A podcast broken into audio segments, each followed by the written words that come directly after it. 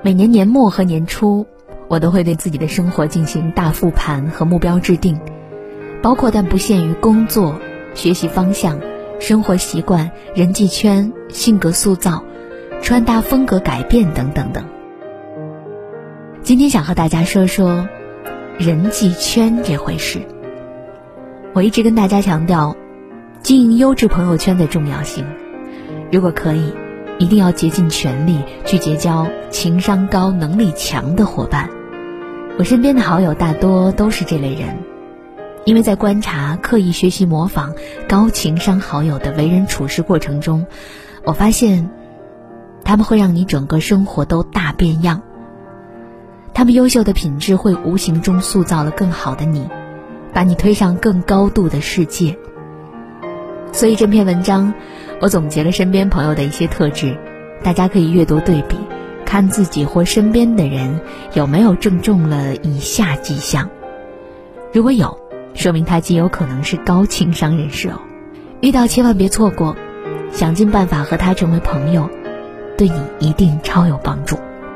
一，触碰个人底线时不讲情面，在陌生人面前笑得像邻家男孩或者女孩。对朋友也温柔付出，唯独面对伤害他又劝他做人要大度、打感情牌的人，绝不讲一丝情面。高情商不等于老好人。高情商的人都很清楚这一点。如果不这么做，自己就会掉入被欺压的无底洞。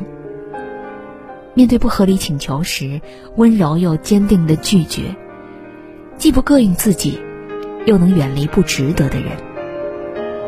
二，很能照顾身边人的情绪，看得清局势和背景，不会做让自己尴尬的事儿。比如，在单身朋友面前，不会抱怨男朋友太粘人，对他太好；在学渣面前，不会说考试真简单，考满分无压力。高情商的人，很能照顾到别人的情绪敏感点，并尽量避免提及。大家跟他一起的每分每秒，都是很愉悦和安心的。三，赞扬别人时总能夸到心坎儿去。比如，看你名字以为是清秀美人，没想到见了面才知道我错了，简直是绝色美人。第一眼见你时还惊叹辅导员姐姐这么年轻，一定很厉害吧？接触下来才发现，姐姐不仅能力强，人还非常好。其实高情商的人夸人也有小秘诀，那就是递进式夸奖。先夸一个普通的点，再放大程度继续加强夸，效果堪比彩虹导弹，保管让对方很受用。四，很有主见，却不会轻易发表意见。高情商的人，他们很明白祸从口出的道理。为了避免被惹不必要的麻烦，对于不够了解的事情，无论别人怎么吐槽，都不发表过多意见。尤其是别人问了他不想的回答，或者说出来会破坏气氛的事儿，他们就会装傻、打哈哈或者幽默的应付过去。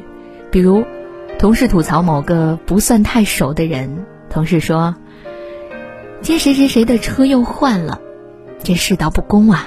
只要长得好看，没能力也没关系，你说是吧？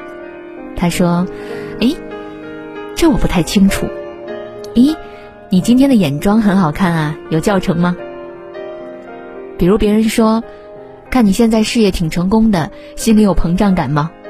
他说：“是啊，看我肚子上的小肉肉就知道我膨胀到不行了。”五。绝不会否定别人说的话，很会安慰人。比如，他们会在你眼冒桃心谈爱豆时，睁大眼睛说：“呀，原来谁谁是这么美好的人，之前我竟然错过了这么优秀的爱豆。”就算遇上吐槽前男友这样的事儿，也只会微微叹气，摸着你的头，温柔说：“你这么好，是他配不上你，他该庆幸曾拥有过你。”聊天时总能立马找出对方的优点，一句话让气氛走向 Happy New Year。六，永远散发暖光，尤其体现在小事儿上。比如，当收到礼物后，高情商的人第一反应是温柔型，啊，这不是我垂涎了好久的吗？真是太棒了，果然还是你最懂我，么么哒。豪放型，这玩意儿我早想要了，干得不错啊，小妖精，今晚翻你牌子。又或者，宿舍里闲聊。有人说话后没人应答，他就会立马接下话题，然后一脸兴趣等着你继续开口。和这样的宝藏朋友待在一起，就像冬天围在火炉前，永远不担心会冷场。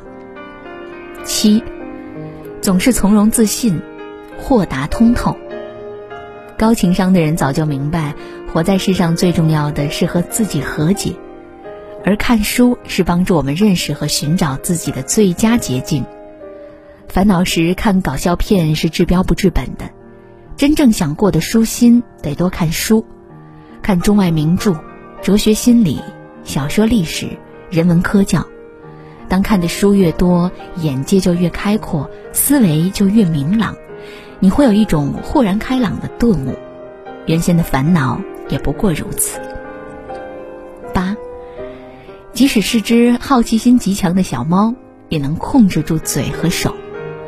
比如，不过度关心别人感情私事儿，别人给他们看某张照片时，也不会滑动查看下一张。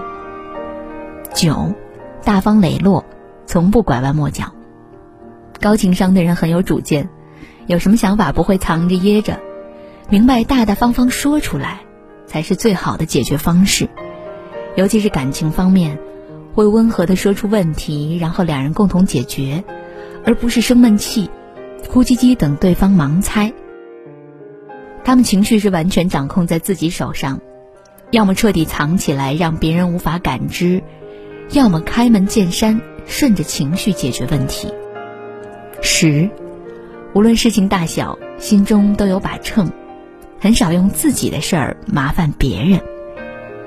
只要掉过一次坑，都会默默记心上。反思原因，从不像祥林嫂那样到处诉苦，即使不得已求助，也会尽量简化步骤，提高别人帮助自己的欢愉度。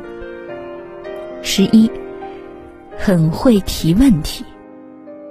和高情商的人聊天很享受，不仅是他能一秒 get 你的点，还因为他每次提问都经过了思考，提前帮对方想好了回答思路。大大减少沟通成本。比如，一般人会问：“大家帮我看看这个产品或者稿子或事件有什么问题？”高情商的人说：“麻烦大家帮我看看这个产品或稿子或事件的效果，可以吗？”十二，万一你夸他，立马大型商业互捧现场。比如别人说：“你的化妆技术真厉害。”高情商人回答：“可我最羡慕的是像你这样素颜也好看。”夸奖，就相当于把人捧上神坛。高情商的人为了消除之间的隔阂感，一定会把对方也拉上神坛。而最好的方式就是加倍夸回去。来呀，夸夸群聊起来。十三，很懂分寸，关心却不干涉别人。大学有个同学经常独来独往，但是大家对他的评价都很好，基本听不到负面的内容。后来跟他接触多了，终于明白是怎么回事儿。你和他聊天儿，他从不多问别人隐私，就算聊到了不同观点，也不会把自己的想法强加给别人。十四，很明是非，从不乱责骂人，相对比追责原因。高情商的人更倾向于寻找解决方式，尤其是当事件发展脱离原本计划时，不会闹闹嚷嚷、怪这怪那，做这些乱上添乱的事儿。你怎么做事儿的，这都能错？还有你这么简单的事儿都做不好，脑袋是摆设吗？不管听这话的人是谁，心里都会留下小疙瘩，不舒服，不是吗？十五。超会寻找安全感。情商高的人早就明白，这世上能给到安全感的只有自己，而努力赚钱保障物质生活才是最大的安全感来源。当富二代火热追求砸钱送礼时，他都能眼都不眨回送同价值礼物；当分手失恋时，他不会憋屈的躲在出租房哭，而是悉尼、纽约世界游。财商和情商同等重要，这是你年轻时实现财富基础积累的最优解。最后一点，会很认真的表示感谢，哪怕是件小的不能再小的事儿。越是不值一提的细节，高情商的人越不会忘记，让你觉得他心思细腻，会一直记得你的好。他们不会把别人的好当做理所应当。总能及时感谢曾帮助过自己的人，比如别人帮你拿外卖、快递的时候，你不经意的一句谢谢，对别人就是莫大的鼓舞。